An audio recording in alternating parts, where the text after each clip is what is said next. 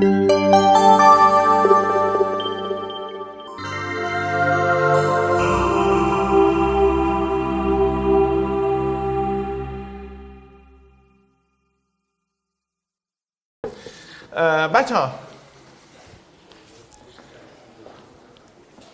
یکم غیر منطقی یا غیر عملی یا غیر کاربردیه که یا غیر قابل تصوره که آدم بخواد در یه جلسه، نیم جلسه یا دو سه جلسه راجع به قراردادها حرف بزنه. خب اما فکر میکنم که بشه در حد نیم جلسه یا یه جلسه، حالا نمیدونم، شاید نیم جلسه حتی، یه مقدار راجع به متد اصلا یادگیری قراردادها صحبت کرد، به این معنا که اگر شما خواستید برای کار قراردادی بکنید یه مقدار تکلیفتون معلوم باشه. من یه تعداد نکته رو همینطوری فهرستوار پشت هم دیگه شما تعریف میکنم و امیدوارم بچه‌هایی که دلشون میخواد بعداً در حوزه کانترکت کار کنن دستشون باز بشه و راحت بشن. اولین نکته که میخوام بگم اینه که یادمون باشه قرارداد و قراردادهای تجاری یکی از مسیرهاییه که پیش روی مذاکره کنندگان قرار میگیره. به عبارتی کاملا محتمل است که شما بعداً بگید من میخوام فعالیتم مذاکره باشه ولی نمیخوام بیزینس کانترکت کار کنم. چیز عجیبی نیست. اینجور آدم ها معمولا اونایی که سراغ این حوزه نمیرن چه کارهای دیگری انجام میدن؟ این آدم ها معمولا سراغ حوزه میرن که به ارتباطات ربط داره،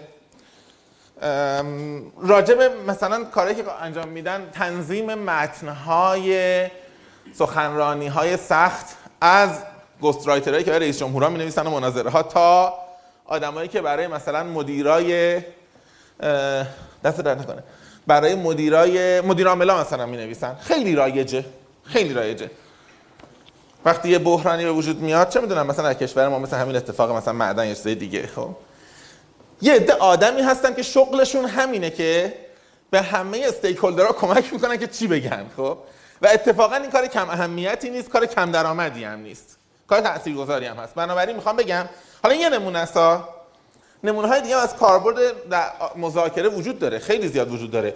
چه میدونم مشکلات درون سازمانی.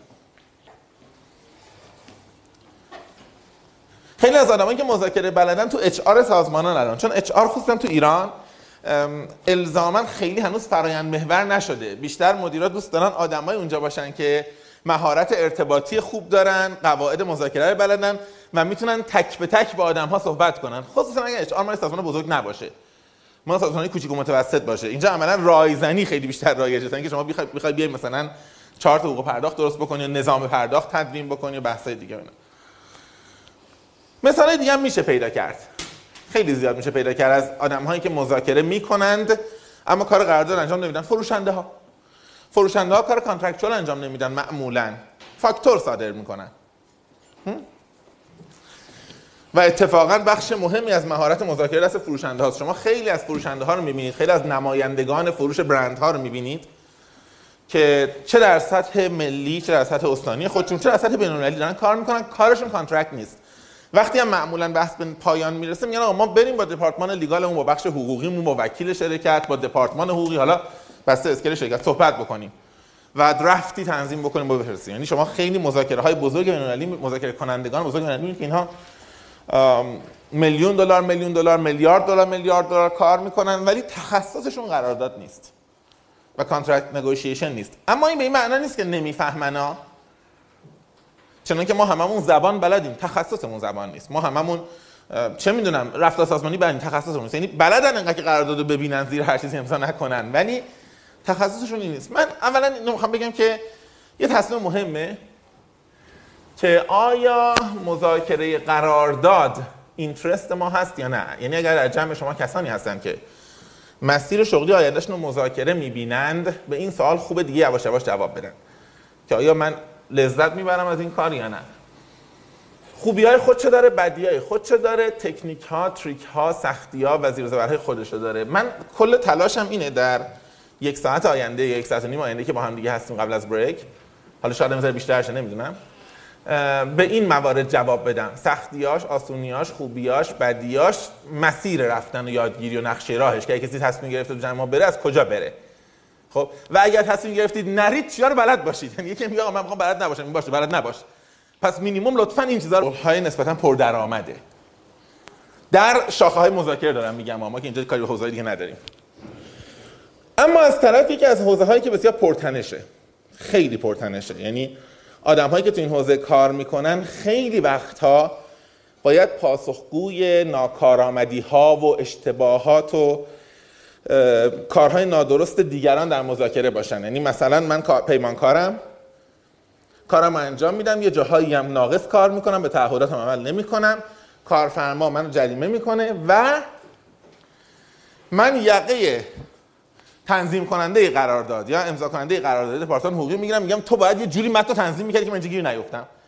یا مثلا خب بالاخره ببینید هر وقت نامه کلیم میاد نهایتا این است دیگه، ارجاع به فلان قرارداد بنده فلان بنده فلان بنده فلان، الان مثلا شما مشکل دارید، من بلافاصله میگم خب این بنده فلان کی نوشته؟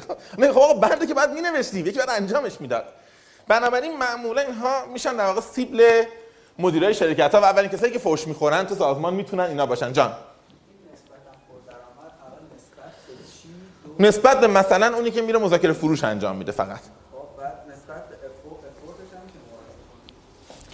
ببین کلا حوزه مذاکره حوزه‌ایه که خیلی افورت میخواد.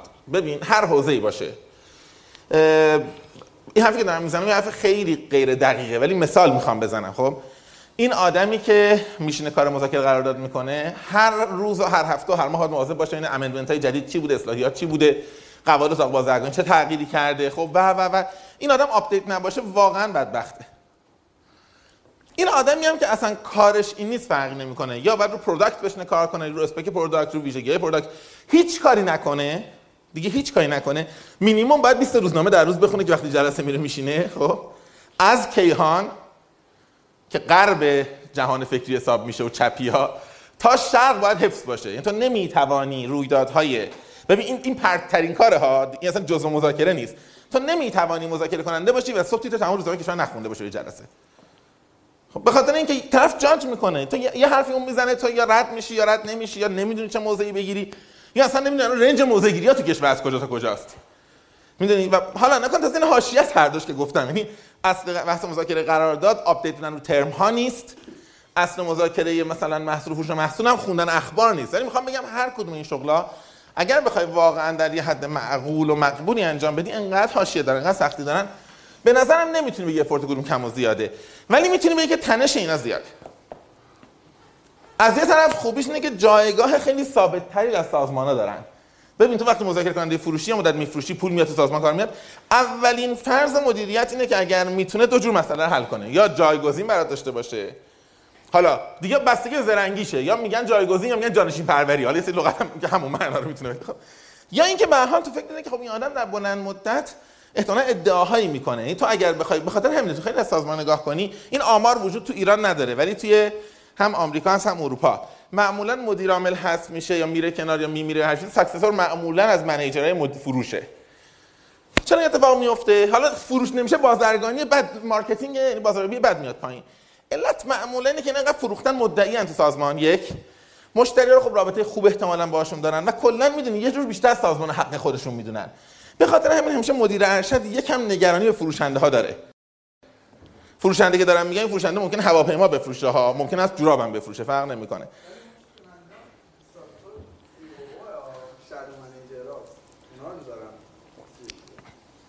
تو این سازمانه که تو داری میگی سازمانه خیلی چیزن، خیلی بزرگ مکانیکی ان که اصلا از اول ممکنه سی او رو گذاشته باشن که بعدا بیاد بالا.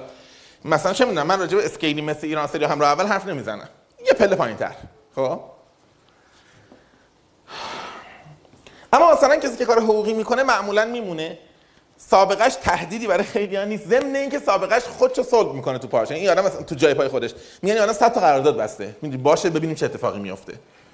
خب و هر آدمی هم ریسک نمیکنه. اینا معمولا امنیت شغلی خوبی دارن، تنش خودشونو ولی دارن، سختی خودشونو دارن و واقعیتش اینه به نظر من رویاییه ولی به سادگی عملی نیست. رویاییه که یه آدمی اگر مذاکره بلده، فروش بلده و نمیخواد سراغ این حوزه بره، انقدر این حوزه رو یاد بگیره که به راحتی نتونن بگن بلد نیستی. یعنی من اگر جای شما باشم پیشنهادم اینه انقدر این حوزه رو یاد بگیرید که به نظر خودتون از اونی که حقوق بلد میشه تو قرارداد بهتر بلد باشید و متواضعانه بگید من نمیفهمم قرارداد. روبروی اینطوری هم حسش اینه که آقا بالاخره مثلا این ادعایی نداره، میدونی؟ همین که میفهمه وقتی کار میکنه که آقا سر آدم نمیشه کلاه گذاشت. پوزیشن قدرت پیشنهاد من، این خیلی پیشنهاد بدیه، شبیه اینه که به من سر کلاس بگم بچه‌هاتون دکتر شید آینده خوبی داره. خب ولی به نظر من اوج قدرت مذاکره کننده که ادعای لیگال نکنه، چون ما حقوق نخوندیم، حقوق تجارت معنی واقعی نخوندیم. بعد حقوق یه چیزی حسابداری، یه سری شغلایی هست، بعد باش بزرگ شی. مثلا حسابدار بعد از بچگی کار حسابداریو بکنه. ماها بچه‌مون دقت کنین مدیریت مالی هم میخونن، آخه سند حسابداری راحت نمیفهمن، چون ما مایندستمون با این بزرگ نشده.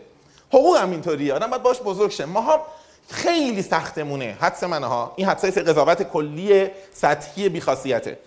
به نظرم خیلی سخته که آدمی با بک‌گراندی مثل ماها یه روزی بشینه بگه من روبروی شما میشینم که مثلا لاهه رفتی درس حقوق تجارت خوندی. یه مقدار سخت، نمیگم شدنی نیست، یکم سخته، ولی میشه تصور کرد که آدمی که از دانشکده ما، از دانشگاه ما میاد بیرون، بشینه بگه من حقوق نمیفهمم، که مقدماتی بلدم، ولی درافتینگ که انجام میدن پوینت به پوینت توضیح بده که آقا کاش این کارو کاش می‌کردن. دیگران حواسشون جمع باشه که آقا اونطوری هم نیست که حاکمیت دست حقوقدان‌ها باشه.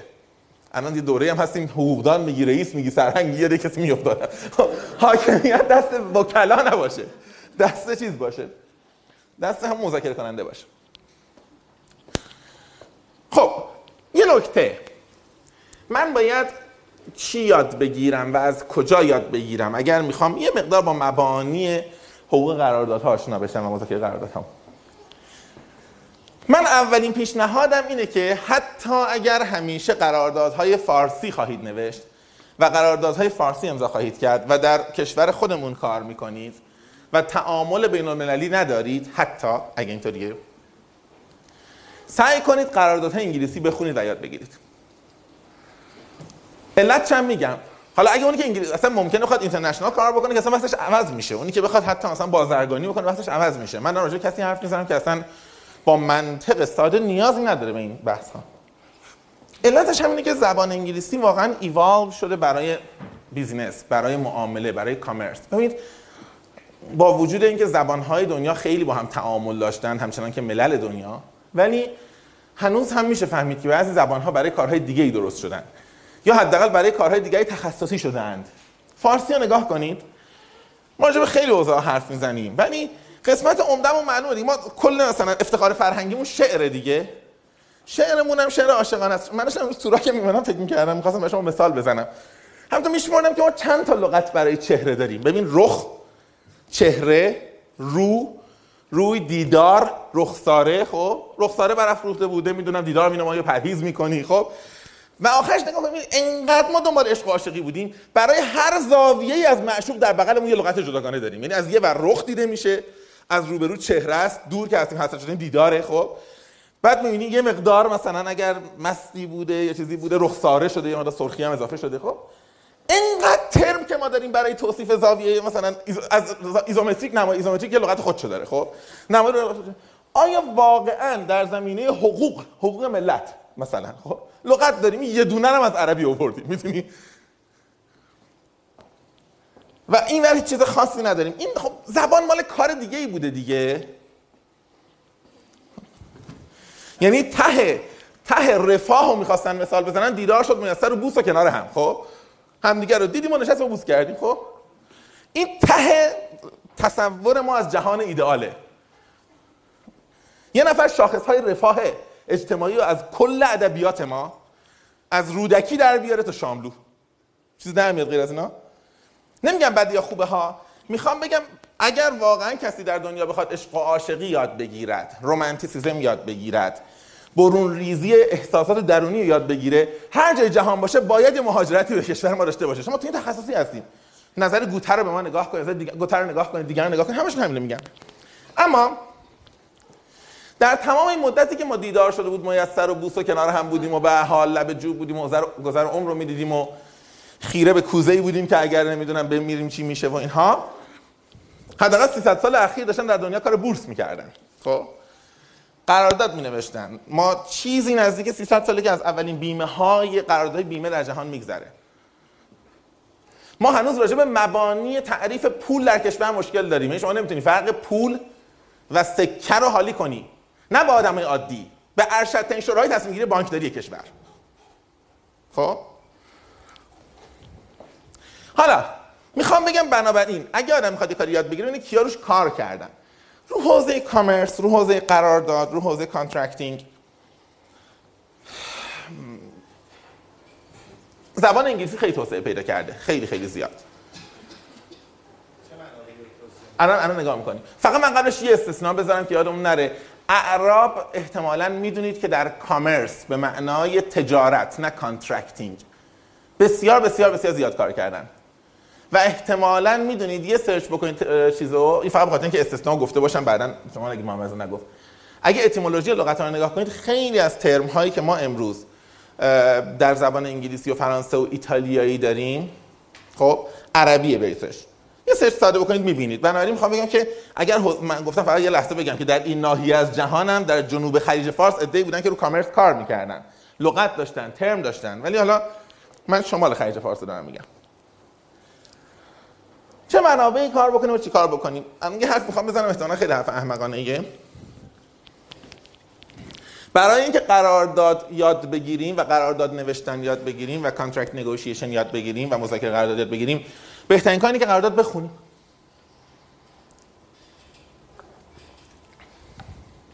خیلی پیشنهاد منطقی ها، در همون حدی که ریشه اعتیاد مواد مخدره. برای قرارداد گرفتن باید قرارداد یاد گرفت، واقعیتش همینه. باید قرارداد خوند و قرارداد مرور کرد. فقط شما الان حق دارید سوال مهم بپرسید، بگید خب باشه اصلا قبول. محمدرضا اومده ادعاش هم اینه که اگر میخواهید قرارداد یاد بگیرید 100 تا قرارداد بخونید. چی بخونیم؟ یعنی چه جوری بخونیم؟ اصلا من سرچ میکنم درفتام تو وب ریخته. چه جوری بخونیم؟ من برای شما یه مجموعه از ترمینولوژی‌ها رو آوردم امروز اینجا که میخوام باهاش بحث بکنم، راجعش بحث بکنم.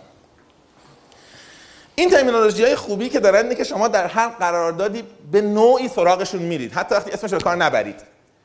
خب من فقط میخوام بگم که تو قراردادها معمولا شما اینها رو میبینید، حتی اگه به اسم خودشون نبینید یه جوری رسمشون رو میبینید. خب اگر یادمون باشه که تو قراردادها دنبال چی بگردیم، حالا هر قراردادی میخونیم میتونیم چک لیست براتون درست کنیم. خب این قرارداد اصلا راجع به ابلیگیشن چجوری تعریف کرده، جایی که مثلا اومده راجع به فرض کن وایلیشن صحبت کرده چی گفته، اصلا به این فکر کرده، در چه ادبیاتی گفته که رو به ریف فشار نیاره. اینا سوال مهمیه. شما تو قرارداد ضمن این که میخوایم بالاخره حرف بزنیم، میخوایم تلخ هم نباشه تا حد امکان دیگه، تا حد امکان. بازم یه بار دیگه به زبان دیگه تکرار بکنم. فرض کنیم من اصلا قرار نیست هیچ وقت قرارداد انگلیسی یا قرارداد بین‌المللی یا قرارداد تجاری بنویسم در خارج از کشور یا با خارج از کشور. باز هم اینا معنی داره. آره. من هر هفته میبینم میندازم. دقت کنید بچه‌ها. آره همین کارو می‌کنم. خب من میتونم یه کار مهم انجام بدم. یادم باشه که آقا عرف هست در قرارداد راجع به مثلا اینتگریشن حرف میزنم و اینتگریشن یعنی این. حالا که من دارم یه قرارداد با صاحب خونم مینویسم، مثلا برای اجاره، قرارداد بین‌المللی هم نیست. خب آیا اینتگریشن اینجا هم مصداق دارد؟ اگر دارد با چه ادبیاتی بنویسیم؟ من امروز براتون مثال‌های زیادی خواهم زد که خیلی از اینها بین کار عادی هم معنا داره. یه پیشنهاد میکنم، فقط پیشنهاده. من اگر جای شما بودم امروز سر کلاس تا این بحث تموم میشه یه کاغذ میذاشتم جلو، خب به عنوان تمرین خودم، من ازتون نمیخوام بگیرم، برای اینکه یاد بگیریم ترجمه کردن این رو. خب فرض میکردم که من یک قرارداد دارم، قراردادی که جلسه دوم ما هم انجام دادیم، قرارداد سرمایه‌گذاری بود که یه داشتم بخاری می‌خواستن تولید کنن اینا. فرض میکنم من قرارداد دارم، کارآفرینم یا عمر ماجرام، به نظرم کارآفرین شاید سمت بهتری باشه. ایده ای دارم و یه سرمایه‌گذار داره میاد و من میخوام قرارداد بنویسم. بعد فکر میکنم میگم الان که محمدرضا داره به قراردادهای اینترنشنال میگه، من میتونم از همین چیزی که الان یاد میگیرم یه ترمی اضافه بکنم تو اون قرارداد خودم با سرمایه‌گذار یا نه؟ به نظر من در اکثر اینها میتونید و این باعث میشه که یه مقدار ذهنمون روش فعال بشه. خودم هم یه جاهای مثال میزنم که به این قضیه کمک کنیم. سه تا قراردادم برای شما فرستادونم. یه درفت خیلی الکی بود، رو وب پیدا کردم. یعنی رو وب پیدا نکردم، فکر کنم تو همون بیزنس این باکسی بهتون گفته بودم پیدا کردم. براتون فرستادم. حتما ورقش سعید رو کامل خوندیدش با علاقه. بی علاقه کامل خوندیدش ها؟ نه. با علاقه نخوندیدش ها؟ نه تبصره و بند منظورمه. من به نظرم هر کدوم ما چون تو فارسی رو خیلی ازنا کار نکردیم، وقتی مثلا ویور میگم برای ما میشه این یه پاراگراف، میدونی؟ ولی خب اگه کانسپت ویور یادم باشه ممکنه به روبری نگم من میخوام ویور ترم اضافه بکنم، ولی حواسم هست که آقا اینو یه جوری حتما چا بدم که ویور داشته باشم. من خودم میگم قرارداد با صاحب خونم، مثلا صاحب خونم که نه بنده خدا باش قرارداد حسابی ندارم، ولی مثلا واقعا در این اسکیل هم بخوام بنویسم حتما یه بار چک میکنم که حالا مثلا ویورمو دارم، اینامو دارم، اونو دارم، تیک برای خودم میذارم ذهنم. خب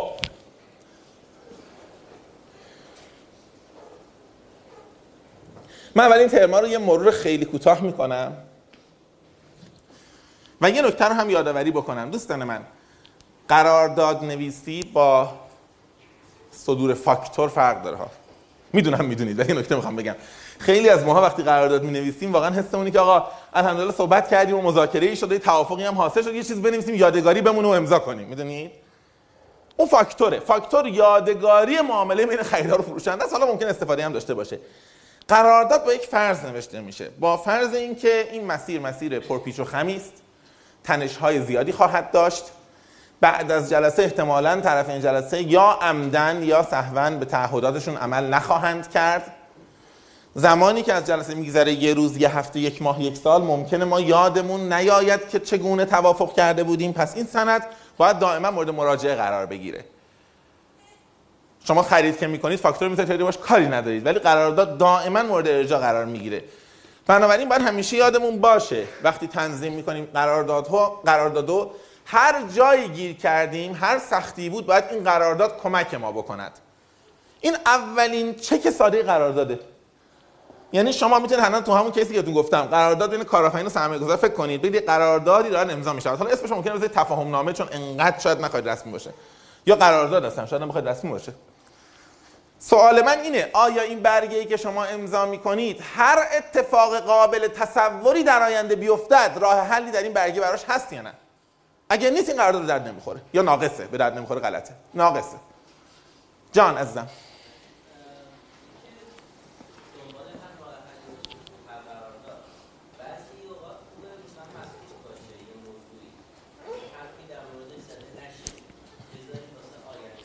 میفهمم حرفتو. بذار یه جور دیگه بگم، بذار حرفتو رو ترجمهش کنیم به حرف درستی. حرف درست داره میزنه. برای اینکه دوستان ممکنه بعضی جلوتر نشینه باشن، میگن تو میگه هر چیزی، هر گزینه قابل تصوری رو بنویس و بحث کن. اصلا یه موضوع وجود داره میخوام مسکوت باشه. اینجا در واقع چه اتفاقی افتاده؟ تو میدونی که ترمی وجود دارد که به هر شکلی درافت بشود و نوشته شود، تو بازندشی. خب بنابراین احتمالاً تلاش تو در قرارداد، در جلسه قرارداد، اینه که بحث به این ترم نرسد و نوشته نشود. قبول دارم حرف تو رو. خب و متقابلاً روبروی احتمالاً حواسش باشه، حواسش همش هست که حتما این ترم نشده بشه. میخوام بگم این حرف تو یه جورایی نقض حرف من نیست، مکمل و کنار حرف منه. تو همه سناریوها رو میچینی، تعیین تکلیف میکنی، میگی خب آقا من 11 سناریو دارم، در 9 تاش میتوانم جوری در قرارداد بیارم که منافع خودم پروتکت کنم، پس به زور میارم. در دو تاش هر جور بیاری مشکل دارد، پس این دو تا رو نمیارم. نهایتا وقت درافتینگ باید یه بار همه سناریو رو چک کنیم، ولی حرفتو قبول دارم. ضمن اینکه من هنوز ذهنم اینه که روبروی ایزن این باشه، نباید بذاری تو همچین چیزی رو حذف بکنی، ولی این تلاش تو قابل درکه. اصلا اگه یاد باشه ما با توی جلسه گفتیم یکی از روش‌های خیلی رایج در قرارداد اینه که طرف درافت میده، حتی درافت A و B و C میده. یادت دو سه جلسه پیش گفتیم اونی که A و B و C میده احتمالاً یه آرتیکل، یه ماده مثلا G و H و I، یه چیزی داره که میخواد نباشه و امیدواره با این سه چهار تا گزینه‌ای که میده و همش اون گزینه رو نداره، اون بندو نداره، تو اصلا به اون ماجرا فکر نکنی. یعنی خیلی وقتا این کار اصلا کاملا عمدی انجام میشه. من از بالا ساده هاشو نوشتم اومدم پایین. ببینید اینا خیلی ساده است، شما به اون چک لیست نگاه کنید نه بیشتر. خب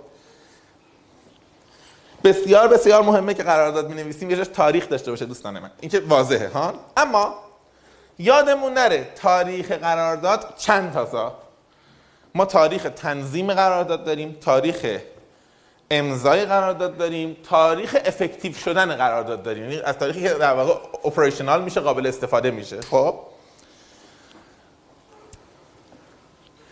اینجا باز دوباره در همون نکته تو برمیگردیم، یعنی آدما ممکنه تمایل نشه این سه تا تاریخ ذکر بشه، به خاطر اینکه بعداً بگن آقا خب همون موقع که امضا کردیم قرارداد اجرایی شد همون موقع دیگه.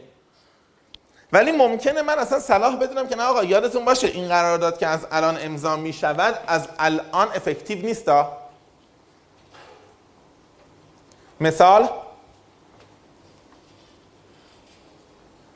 مثلا برجام 9 ماهش همین بود دیگه آقا. 9 ماه بعد افکتیو میشود به شرط ها و شروط ها که حالا شرایطش بود. آره بزرگترین مثال اسکیل فکر کنم جهانیش برجامه. اسکیل حالا مثلا من از این ور بگم، تو خیلی بزرگ شو گفتی من دنبال این ریزش میگردم. آقا من میخوام برم مثلا چیکار بکنم؟ من میخوام برای شما یه بروشور طراحی بکنم برای شرکت، گرافیستم دیگه، از این ساده‌تر که نداریم. خب با شما یه دونه کاغذ هم نمی‌نویسیم که آقا شما که کارفرمایی به من محتوای این بروشور رو بده و من طراحی کنم و به شما بدم و امضا می‌کنیم. زمان تحویل بروشور 2 هفته، زمان طراحی و تحویل. خب من اگه همینجا حواسم نباشه، فرض معقول این است که از لحظه‌ای که ما اینو امضا کردیم من 2 هفته فرصت دارم، در حالی که شما ممکنه 13 روز بعد تازه من بگی آقا من می‌خوام محتوا این باشه. خب پس دیت در اون قرارداد معناش این میشه که افکتیو دیت. شما این قرارداد برجام نمیاد، برجام یه صفحه داشت که افکتیو دیتش چجوریه، کی اپریشنال میشه. ما این کار نمی‌کنیم، ولی ممکنه شما همونجا که 2 هفته می‌نویسید توش فقط بگنجونید که 2 هفته از زمانی که محتوا ارسال بشود. البته اگر من باشم که آدم بدبینیم، خب یه جمله اضافه میکنم، میگم از زمانی که ارسال بشود و من نامه کانفرمیشن و تاییدیه دریافت رو برای شما ارسال کنم. خب یعنی از زمان کانفرمیشن من 2 هفته شروع میشه. به خاطر اینکه هزارجو بدبختی میکنن دیگه، جا به جا میکنن، اسم میدن بعد ناقص میده طرف، مثلا یه صفحه به شما مشخصات میده میگه این خوبه، بعد شما میگی که نه این خوب نیستم 5 صفحه دیگه بده، بعدن یا معیار همین بود. ببین حرفم چیه؟ حرفم اینه که ما وقتی میگیم دیت، اگر به این معنا نگاه کنیم که میخوان بالای سربگ تاریخ بزنن، میگیم اینه که هر آدمی میفهمه. اما تاریخ نوشتن تنظیم قرارداد، تاریخ امضای قرارداد، تاریخ افکتیو شدن قرارداد، 3 تا تاریخه که ممکنه در جاهای مختلف قرارداد به بهانه‌های مختلف و با هدف‌های مختلف ذکر بشه. حالا فکر کنم معنی رو بهتر میدونیم که مثلا یه کار قشنگ تو قرارداد خوندن اینه، شما 10 تا قرارداد بخونید رو هر حوزه‌ای. مثلا شما فرض کن قرارداد لایسنس دوست دارید که حالا بهش میپردازیم بعدش. میخوای قرارداد لایسنس بنویسی، من پیشنهادم اینه شما 10 تا قرارداد لایسنس پیدا کن، اصلا سرچ کن، برو تو کتابا بگرد، تو اینترنت پیدا کن. قرارداد لایسنس بزرگ دولتی معمولا هست رو اینترنت، چه ایرانی چه خارجی، چون مجبورن شیر کنن دیگه با سهامدارا و با مجموعه حرفانه، حداقل تاریخش بگذره. خیلی وقتا میذارن. بعد شما نگاه کن که آقا این دیتا رو چه جوری گفته، تاریخ‌ها رو کجا گفته، به چه بهانه‌ای گفته، با چه عبارت‌هایی تاریخ رو به روبرویی تفهیم کرده. آیا اصلا مفهومی تحت عنوان افکتیو دیت وجود داره تو اون قرارداد یا نه؟ اگر هست کجا میگن، چه جوری میگن؟ اون وقت حالا احتمالاً شما 5 مدل، 6 مدل، 10 مدل روش گوش زد کردن افکتیو دیت دارید که حالا بسته به صلاحیت خودتون یک جای استفاده می‌کنید. گفتم من قدیما همیشه تاریخ افکتیو رو جدا می‌نوشتم، عادتم بود. چند بار که الان داکیومنت رسید و دیدم مثلا روش خیلی غیر منصفانه‌ای به کار می‌برن و یه ورق ناقص می‌فرستن، بعداً میگن خب ما فرستادون اینا، گفتم آقا افکتیو شدن نامه کانفرمیشن من است که این را گرفتم. حالا طرف که خب کاری نداره، ما می‌ریم فردا زنگ می‌زنیم میگیم آقا گرفتی، اونم ما میگه دیگه. ولی حالا اگه ناقصه من میگم که آقا من می‌خواستم کانفرمیشن صادر کنم، نگرفتم اینو کامل هنوز، میشه بقیه‌اش هم بفرستید که دیگه این مهلت نیاد تو اون 2 هفته من، یا تو اون 6 ماه من، یا تو اون 1 سال من. خب جان،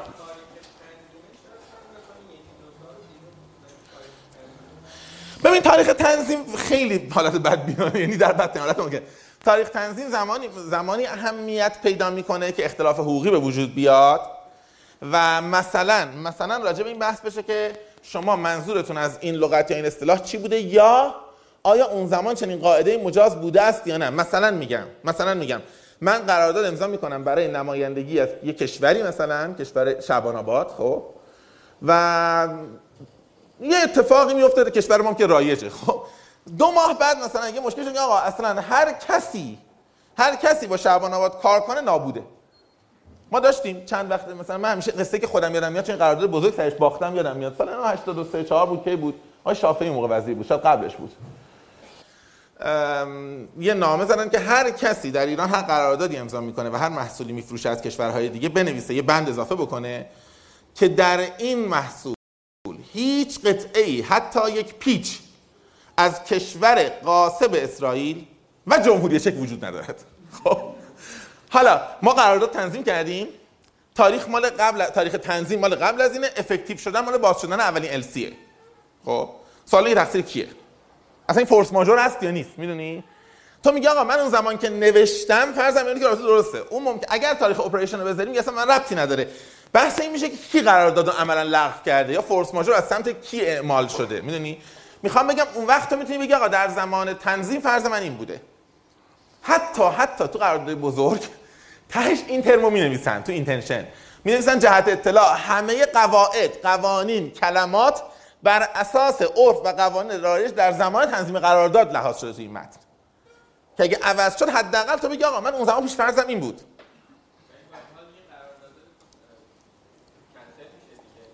آره سوال اینه که چه خساراتی به طرفین تحمیل میشه و مسئولیتایی که میپذیره. آره اون قرارداد به هر حال انجام نمیشه، ولی سوال اینجاست که کی بهش خسارت میخوره، کی تعهدشو عمل نکرده و کی باید بار مسئولیتشو بپذیره. وگرنه حرف درسته، یعنی اونجا به هر حال کانترکت پنت شده دیگه. خب طبیعتا تو قرارداد راجع به پارتیز و طرفین قرارداد یا صحبت میکنن، فکر کنم چیز واضحیه، خیلی نیازی به گفتن نداره. تنها خاطره‌ای که من یادم میاد دیکته غلط یک طرف مقابل قرارداد بود که یه بار ما به یه جایی رسیدیم، خیلی مشکل پیدا کردیم، طرف گفت قرارداد با ما نبوده. خب واقعیتش اینه که شما به دادگاه نهایتاً معلوم میشه با تو بوده، با اونا بوده، به خاطر اینکه بالاخره آدرس هست، همه چی هست و فلان و اینا. ولی این کار 2-3 ماه زمان میداد به روبرویی تا بری ثابت کنی آقا من منظورم شما بودید دیگه. منم وقتی یادم میاد هیچ چی نداره، فقط یادم میگه پارتیز درست بنویسین. تو کشور ما خیلی مهم میشه. چرا؟ چون همه شرکت‌ها معمولاً با یه اسمی، با یه برندی حضور دارن، با یه عالمه اسم‌های دیگه پشت ماجرا هستن. خب شما امروز با یه شرکتی مثل کجا مثال بزنم؟ ها؟ مپنا. آره مپنا مثال خیلی خوبیه. با مپنا قرارداد ببند، اسم مپناست، شما هم کانترکتور و ساب کانترکتور مپنایی، ولی واقعا 1000 اسم وجود داره که پشتش بنویسن. و جالبش اینجاست که آدم میره خب مینویسه دیگه، میدونی چون آقا بالاخره الان اینن دیگه، اینا حقوقیشون اینه. شما الان چه میدونم راحت میبینی بهت میگن آقا ما شرکت مثلا چه میدونم مثلا مپنا بری نمیدونم چی، نه مبنا بویلر خیلی خوبه، من دارم به اون زیرش فکر میکنم، لایه دوه که یه اسم میذارن تو میگی آره یه شرکتیه بالاخره هستن و مثلا میدونی دارن کار میکنن و قابل درک هم به نظر میرسه. بعداً وقتی تعهد میزنی آقا یه چیزی یا شما میدونی این شرکت مسئولیت محدود بوده، میگیم والا ما دیگه حالا گفتیم مبنا پشتش، نه مبنا پشتش هست ولی مسئولیت محدوده، به اندازه سرمایه شرکت مقیدن، اینا سرمایه سبکی شرکت 1000 تومان. خب ببینید واقعا این اتفاق در کشورهای دیگه راحت نمیفته. یعنی شما اگر یه شرکت با سرمایه ثبتی 1000 تومان داشته باشی یا حالا 1 میلیون تومان الان یا مثلا 3 میلیون تومان الان، واقعا اگر یه روزی قرارداد میلیاردی دستت باشه همه رسمدارکارا نمیشه برد دادگاه. ولی کم نیستن شرکت‌های در کشور ما که قرارداد 100 میلیاردی دارن، سرمایه ثبتشون 10 میلیونه 20 میلیونه، مسئولیت محدود هم هستن. خب بنابراین ماها یه مقدار درافتینگ باید دقت کنیم. ما به حال در سرزمین آدمای خلاق زندگی میکنیم که نونشون بیشتر از خلاقیت میخورن تا تخصص. بنابراین میخوام بگم که این پارتیز یه معنا پیدا میکنه. واقعا این شرکت اصلی هست، شرکت این قواعدش چیه؟ من اگر باشم یه بار اساسنامه‌شو سرچ میکنم حداقل، اگه تو ایران باشه. بیرونم باشه میتونیم سرچ کنیم راحت دیگه. حالا ممکنه مجبور شید از جاهایی مثل اتاق بازرگانی مثلا کانفرمیشن بگیرید.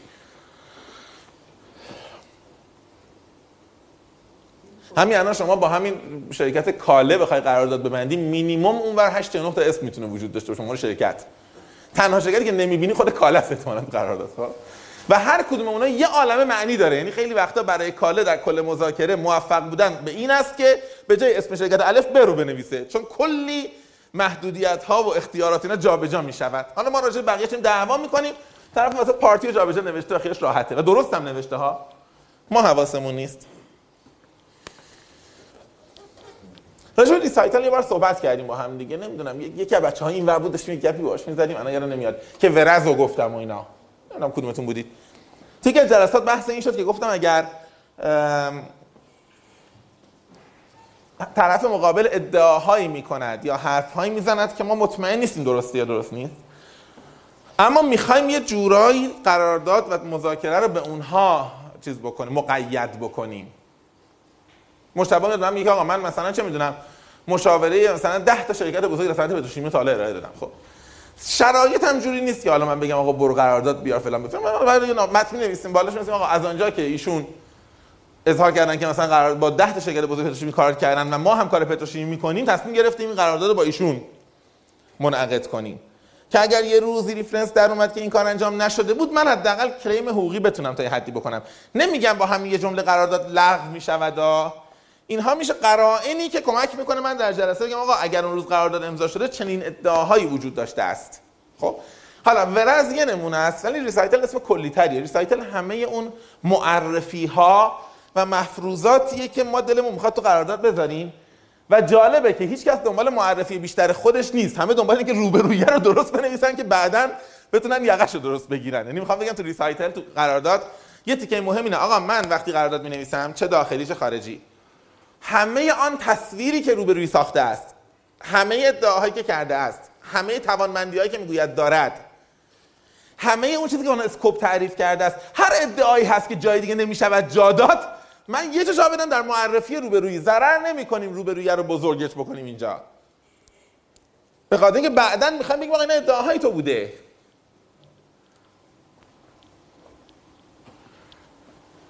همون کیس بیلبورد شاید به نظرتون مسخره بیاد، همون کیس بیلبورد به قرارداد که برسه، خب من اگر باشم بخوام بنویسم بالاش همونطور مینویسم عنایت به این که شرکت فلان مدعی شدن یا اظهار داشتند، حالا مدعی شاید تلخ باشه براشون، اظهار داشتند که معتبرترین شرکت تبلیغات ایران هستند و فلان، ما هم تصمیم گرفتیم مثلا خیلی مثل چیز کنیم قرارداد به اینا بدیم مثلا. خب حالا ضرر نداره تو قرارداد بگین اینا گفتن معتبرترینن، ولی اگه چه گیر کردیم شاید به درد بخوره که آقا شما چرا همچین، شما که اون موقع این حرفو زدی آیا سندی براش وجود داره یا نه؟ جان بگو عزیزم.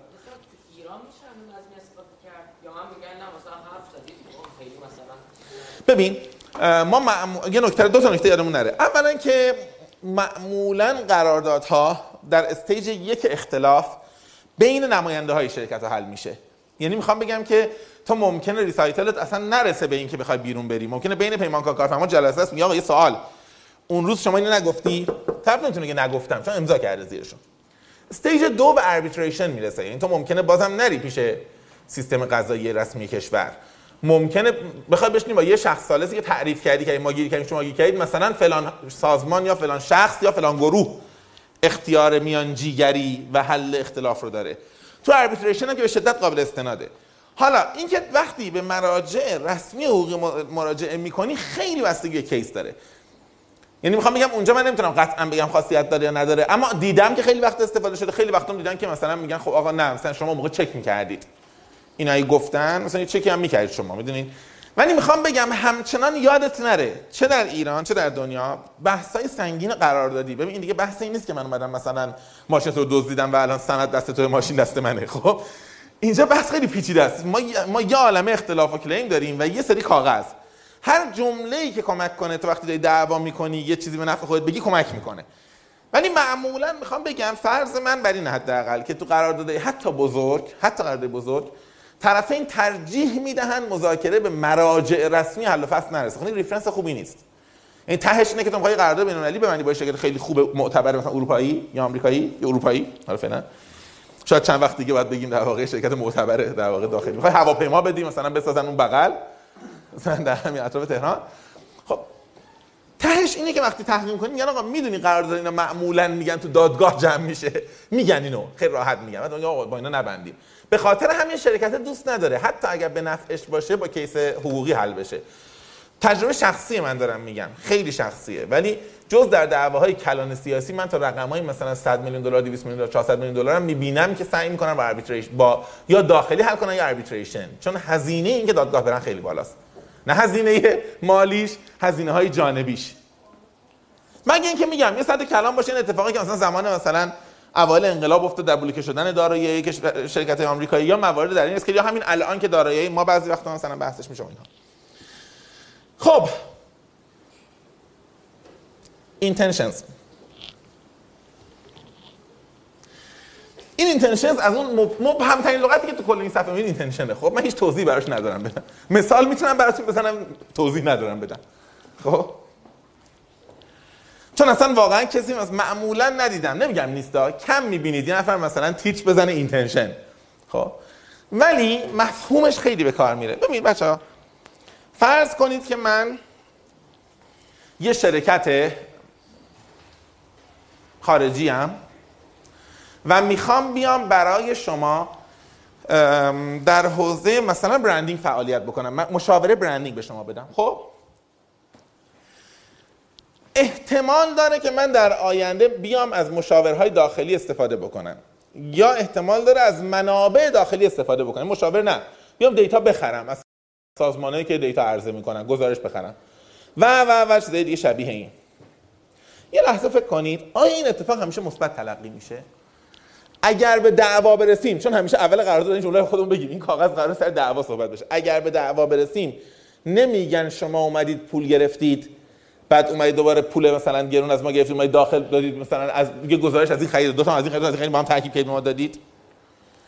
پس منطقی من یه جا اینتنشن و نیتم رو مشخص کنم.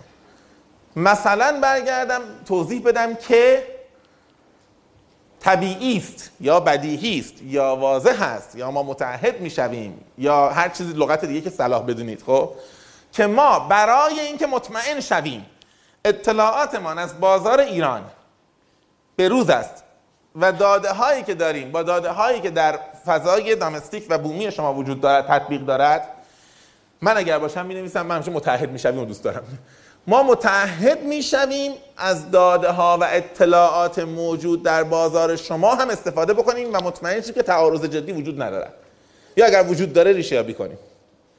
حالا این بار من اگه برم دیتا بخرم یا ریپورت بخرم، میگم آقا این درسته تعهدم بوده، من میخواستم مطمئن باشم که دیتایی که دارم به شما میدم درسته، منتم میذارم سر طرف. خب ببین اینتنشن جنسش اینه. حالا اینتنشن ممکنه ببین تو ممکنه جزء تعهداتت بذاری، تعهد من این است که بیام مثلا در داخل کشور مثلا ریپورت بگیرم، ممکنه جای دیگری بذاری، من کاری ندارم کجای قرارداد جا میدی. من میگم شما نیتی رو که بعداً داری، من میترسی که یه روزی به خاطرش یا دلگیری به وجود بیاد یا چالش به وجود بیاد یا تعارض به وجود بیاد یا دردسر حقوقی، میتونیم اسم اینتنشنز لودش رو خیلی کم بکنی. حالا اینکه کجا چه اتفاقی میافتد بحث شماست. یعنی من خودم همیشه این کارو میکنم، میگم کجا برای اینتنشن مثلا همین میرسه، آها من که نیت خودم میدونم درست و خیره، خب کجا ممکنه نیت من سوء برداشت بشه و اگر سوء برداشت بشود چگونه میشود حل کرد ماجرا رو. یه مثال خیلی احمقانه بزنم، خیلی احمقانه است، یعنی من میزنم. شما میدونید که طبق قواعد وزارت علوم و دانشگاه و دانشکده انسوان در کشور ما، مدرس حق ندارد به هیچ شیوه اطلاع تماس از دانشجو داشته باشه و این جرمه. خب یعنی اگه بنده با یکی از استادای شما مشکل پیدا کنم، چک میکنم ببینم گروه تلگرام با شما داشته یا نه، خب تا خلع از وزارت علوم میتونم ببرمش، هیچ مشکلی هم نداره، وزیر علوم هم کاری نمیتونه بکنه. خب به همین راحتی. حالا چون همه با هم خوبن مشکل ندارن، وگرنه ما به مناظره اگه برسیم، من مثلا یکی از استاد شما اونجا میبینید دیگه مثلا دختر طرف تو خونه مثلا درس رفته باشه بحث میشه. خب ولی من میگم که الان همه این قواعد رو گذاشتن از زندگی میکنن، کاری هم ندارن. حرفم اینه اگر فرض کنید یه همچین کیس خیلی بدیهی دارم، کیس بدیهی باشه و من نگران باشم که روزی سر همین قرار جواب پس بدم، خب من باشم در قراردادم با دانشگاه می نویسم که آقا بنده علاوه بر فضای کلاس متعهد می شدم به منظور خب ایجاد اطمینان از دستیابی به حد اکثر اثر بخشی آموزشی، خب با استفاده از ابزارهای مجازی در دسترس حد اکثر ارتباط ممکن را با دانشجویان در خارج از ساعت رسمی کلاس ایجاد بکنم و از درک عمیق مطالب درسی در طول ترم اطمینان حاصل کنم. خب به این میگن اینتنشن، حالا تو هر اسم میخوای روش بذار. خب این اینتنشن ترم تو قرارداد اینه. میدونی منظورم چیه؟ فکر کنم کاملا با این مثال شفاف شد دیگه. حالا ببین من مثال خیلی چیپ زدم براتون، فقط بخاطر اینکه درکش راحته. در بزرگترین سطح ها هم نگاه بکنین همیشه مشکل اینتنشن وجود داره ها. جان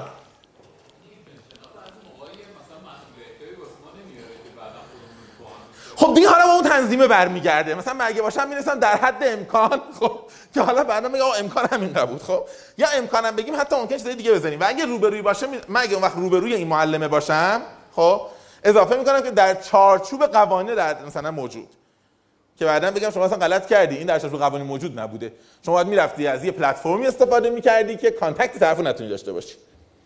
خب ولی میخوام بگم آره، یعنی بحث از اینجا که تو میگی شروع میشه. حالا این جمله یه ذره جابجا تنظیمش ممکن اصلا جابجا بکنه حق و تکلیف رو. جان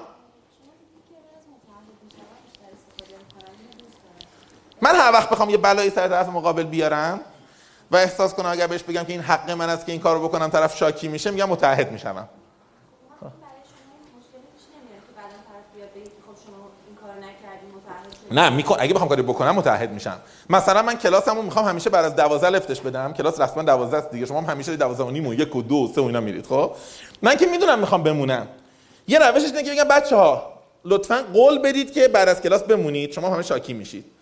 من باشم میگم بنده متعهد میشم بعد از ساعت رسمی کلاس تا زمانی که مشکلشون حل نشه از کلاس خارج نشم. بعد پدر شما در میاد، شما بمونید. خب یعنی میگم که اینکه واقعا من متعهد میشم یا تو متعهد میشوی ابلیگیشنز هم به خاطر همین عمدن ننوشتم. ابلیگیشن معمولا دو طرف میکنن، میگن پارتی یک ابلیگیشن، من نوشتم ابلیگیشنز، چون خیلی وقتا واقعا هنر توئه که اصلا ببینی این خواسته تو و اراده تو به نفعته که ابلیگیشن تو باشه یا ابلیگیشن روبرویی باشه. جان تو به عنوان یکی از کم سوال ترین آدما در 2 هفته گذشته میتونی الان هر چی خواستی بپرسی. آره نه باشی که از حقت استفاده میکنی زیادتر. حالا تو نه نه من گفتم اگه گروه تلگرام داشته باشی میشه تو رو دادگاه برد، وگرنه اصلا خب چه می حالا فهمیدم حرفت چیه، فهمیدم. آره ببین اینجا باز درنگی رو روی هست. خب این بحث گاورنینگ لاز میشه و بحث این که من اصطلاحاً میگم بحث فریم ورک. خب این که من در یه جایی از قرارداد اشاره بکنم که چارچوب بالاتر حاکم بر قرارداد چیه. خب معمولاً در قراردادهای بین‌المللی من اینو زیاد دیدم، داخلی حالا من شاید کم تکرار کردم، ولی معمولاً اینطوری می‌نویسن که خب در هر جایی که مثلا چند مدل می‌نویسن، یه مدلش اینه که میگن آقا در جایی که قوانین عمومی در جایی که مشخصاً در قرارداد تصریح نشده است معیار است. این یه سمتش. از اون سمتش میگن جاهایی که در قرارداد نکته‌ای در متفاوت با قواعد عمومی هست تا زمانی که متعارض نیست و متفاوته معیار حرف قرارداده. مثلا چه میدونم ما پیش پرداخت ممکنه واقعا قواعدی باشه که آقا مثلا حداقلش یه عددی باشه، من عدد بالاتری رو ست کنم، متعارض نیست ولی در واقع میشه. میخوام بگم این به وردینگ بستگی داره، ولی یه نکته دیگه هم وجود داره دیگه. تو ببین در چه سطحی اینا اعمال میشه. مثلا سطح اطلاعات تماس تو قرارداد اساتید اعمال میشه. می‌تونم بگم یعنی مثلا تو بخشنامه به استاد نشده که استادی که هر ماه یا هر سال قرارداد میبنده اینو تعهد میکنه دوباره. یکم عین من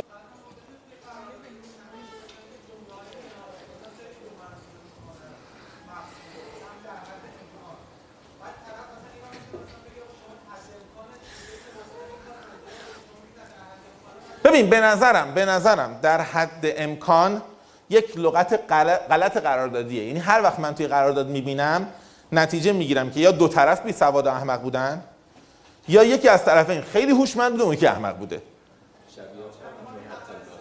حتی المقدورم این همونه دیگه، نشون میده طرف عربی بلد بوده و احمق بوده روبرویش. من یه جمله بگم در تایید حرف تو، بعد در مثال دیگه حرف تو.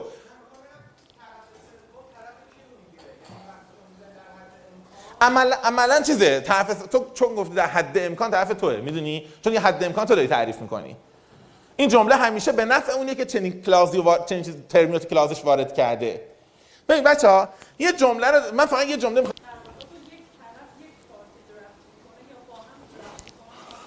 خیلی بستگی به خیلی چیزا بستگی داره.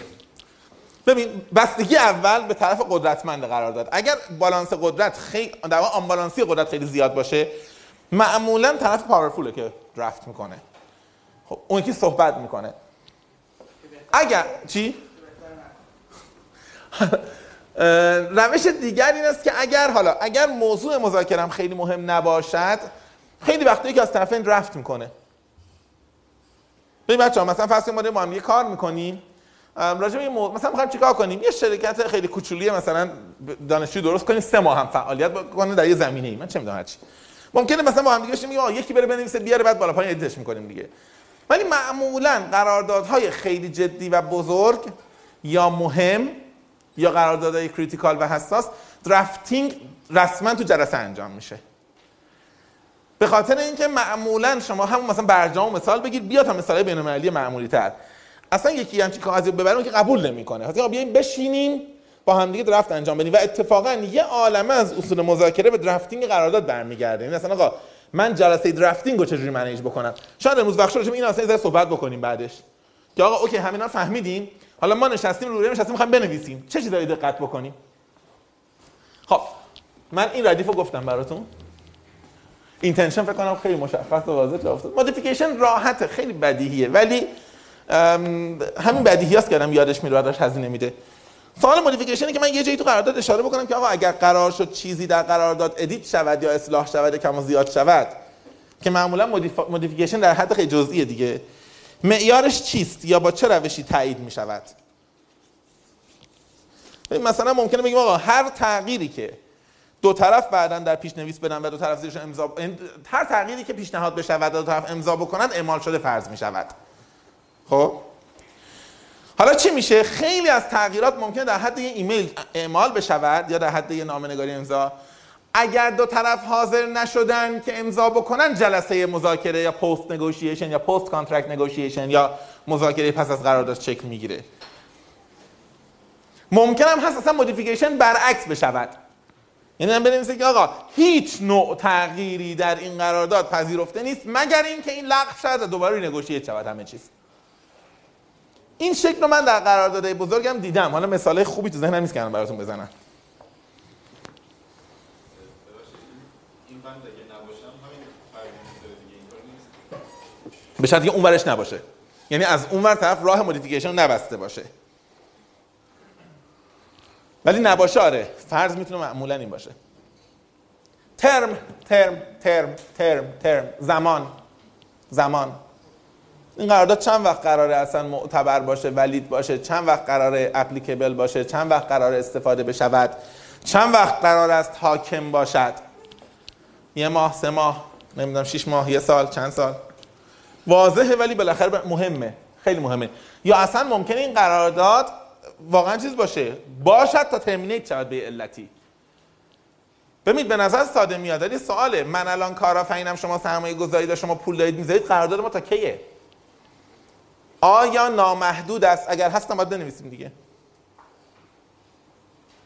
دیدید تو اساسنامه به خاطر همین مینویسن که این شرکت در تاریخ فلان به مدت نامحدود مثلا ثبت شد یا راجع رفرانس شد.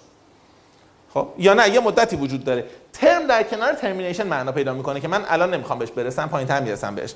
یعنی خود زمان به تنهایی مهم نیست، دعوای اصلی که حالا زمان به پایان رسید چه اتفاقی میفته و چه خاکی سر اون بریزیم.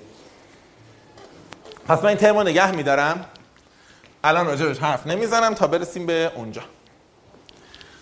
نوتیسز. آقا من و شما اگر خواستیم بعداً با هم دیگه حرف بزنیم، خب چه روشی درست است؟ اصلا آیا اس ام اس زدن درسته؟ آیا قبوله؟ آیا ایمیل زدن قبوله؟ تلفن زدن قبوله؟ آیا معیار استناده؟ بازم میگم بچه‌ها حتما به قراردادهای خیلی عجیب فکر نکنید. شما همین مثلا سایت بوکینگ که میرید رزرو می‌کنید هتلی منور دنیا، اگر نگاه بکنید یکی از اولین چیزایی که روز اول اکانت می‌نویسه از میپرسه، میگه شما با اس ام اس راحتی؟ خیلی هم دوستانه میپرسه در حد یه تیک زدن. با اس ام اس راحتی یا ایمیل؟ شما مثلا میگی من با ایمیل راحتم. بعد دادن دیگه شما گفتی با اس ام اس راحت نیستی، شما تیک میزنی آقا نه دیگه من گفتم با ایمیل راحتم، با اس ام اس راحت نیستم. بعد که تموم شد وقتی که داره بهش مثلا حالا فرض کن ریپورت میده، مینویسه که فلانی که نوشت اعلام کرد، خب استیت، یعنی بود سخت این لغتی که ممکنه، اعلام کرد که ایشون مثلا با ایمیل راحت است یا با اس ام اس راحت است و این روش را به عنوان روش ارتباطی قطعی میپذیرد. حالا تکلیف معلوم شد چیه؟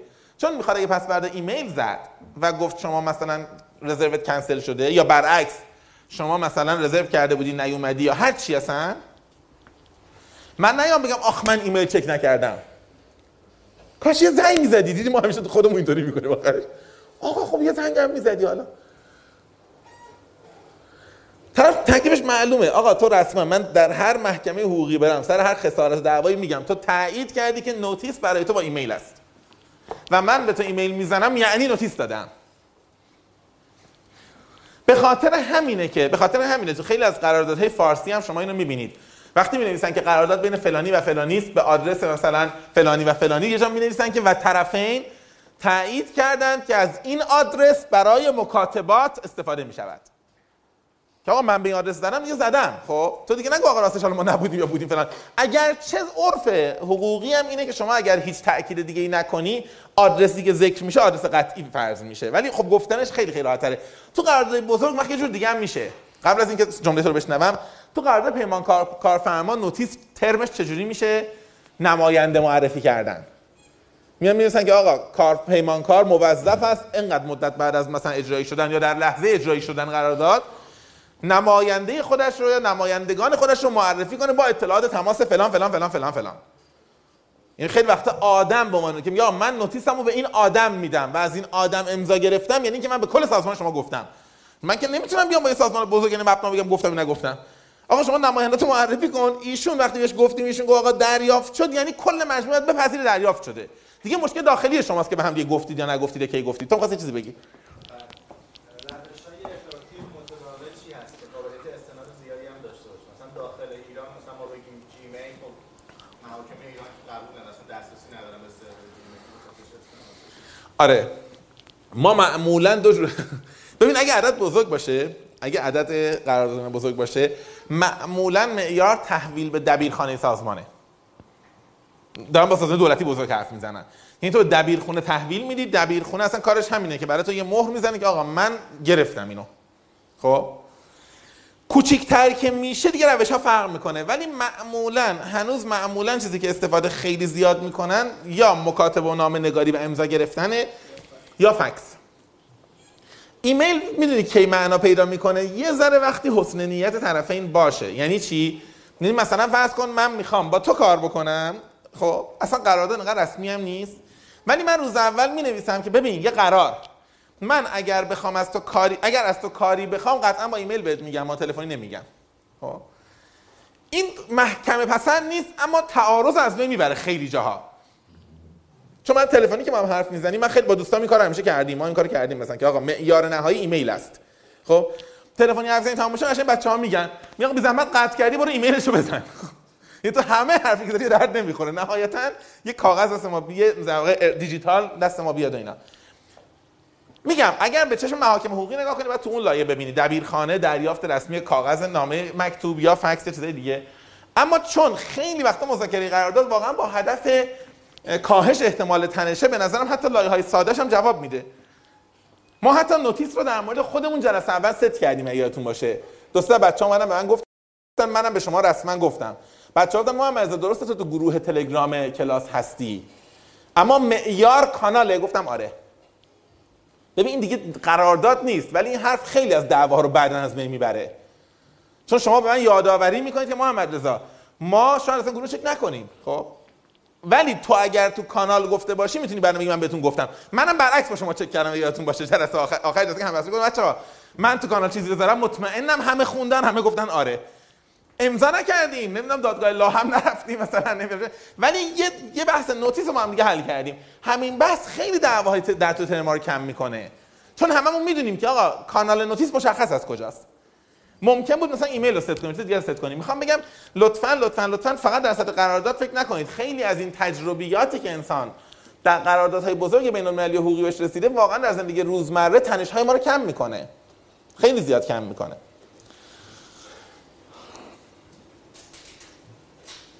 چقدر مظلومانه توجه میکنید همتون، هم دلش میسوزه اصلا همچین.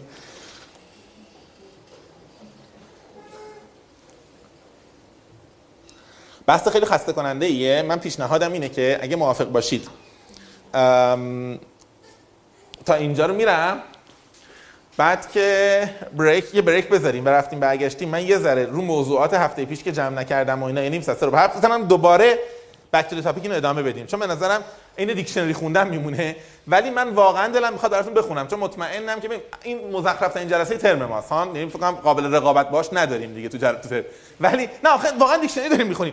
ولی موضوع اینه که من حدسم اینه و فکر کنم شما قبول دارید که اگه یه روزی ما بخوایم یه جای ضرر جدی بدیم ممکن سر همین چیزای مزخرف بدیم. خب به خاطر همین به رغم تلخیص، به رغم اینکه یه بحث خیلی مکانیکیه، فکر میکنم میارزه. حداقل اندم بنویسیم لازم حفظ بشیم که من میشم تو ذهنم که ما بهش فکر کنیم، مطمئن باشیم جا افتاده، اگه سوالی داریم بپرسیم، ممکنه یادداشتش اصلا شما کنار بذارید، ولی یه روزی اگر خواستید رفت انجام بدید بشه نگاه بندازید.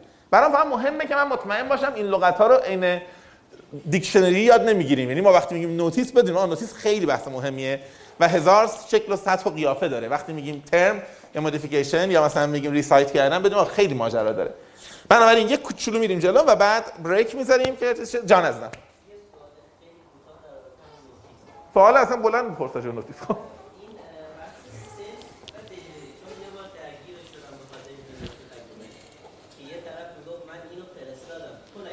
تو باید کانفرمیشن بگیری معمولا. آره.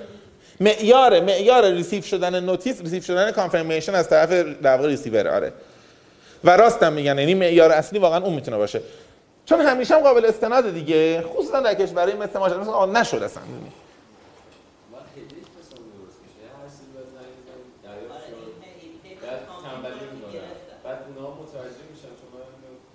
نه خب ببین، نه اینجا چیز داره دیگه، اینجا نه تو اینجا نهایتا احتمالاً چیزی که در جاهایی سراغ این بحث میری که ببین روبرویی نیاز داره. ببین معمولاً اینطوریه که تو نهایتا مثلا میگی آقا من بعد از کانفرم تو چیز اوردر کانفرمیشن یا جای دیگه میگی کانفرم بشود شروع میشن، این روبرویی اصلا گیره، میگه آقا من برای تو دارم میفرستم تو تایید کن که کار شروع بشه. ولی بعضیام یه کار دیگه میکنن تو قراردادهای بزرگ، اگه دقت کرده باشی حتما دیدید زمان میذارن، یعنی میگن آقا تا یک هفته بعد از دریافت این نامه اگر اعتراضی شد مثلا که مقبول، اگه نشد فرض بر پذیرششه، که حالا تو یه هفته زمان داشته باشن، تلفنی چک کنن، ایمیلی چک کنن، برن حضوری جلسه بذارن و از یه هفته پذیرفته بشه، میدونی؟ و اونا خودشون اگه ببینن مشکل، معمولا مثلا جاهای بزرگ هم اینطوری، یعنی مناسب دولتی هم اینطوری، خودت خیلیتون میدونید دیگه، میگه آقا تا یه هفته بعد اگر نشد معیار پذیرشه، خب دو روز بعد میگه نشد، میره تو سازمان یه جوری ثبت میکنه که آقا جلسه برگزار شد، صحبت کردیم که حرفی زده نشد. خب و سعی میکنن یه جوری رینفورسش بکنن. به هر حال میخوام بگم خیلی از دعواهایی که ما یک روزی باید سر نوتیس بکنیم، یک روز اول نوتیس رو حلش بکنیم، احتمالاً خیلی راحت تر میشیم. من راجع به اینتگریشن هم توضیح بدم. ببین بچه‌ها، ما هممون وقتی مذاکره میکنیم، وقتی جان بگو تو بعد من حرف بزنم. خواهش می‌کنم هستم.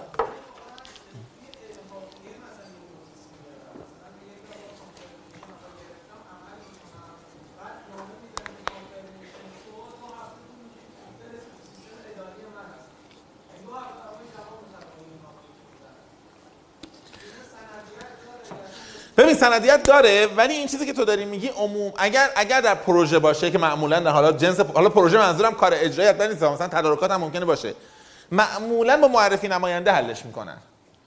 اگر تو مطمئنی با سازمانی کار میکنی که اینقدر دیلی داره که خیلی از سازمان‌های ما بوروکراتیک هم اینو دارن، راه حل اینه که حتما نوتیست مکاتبات نباشه، نماینده هم باشه یا موازی. چی؟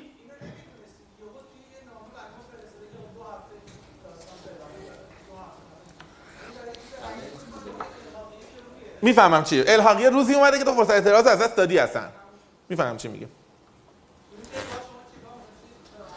نمیدونم، راه حل ندارم. من خودم معمولا قبلش بهم میگم که انقدر زمان بگیر، ولی میفهمم داری چی میگه. این تجربه قدیم سر من اومده. یادم نمیاد یعنی کاری از دستم بر اومده باشه.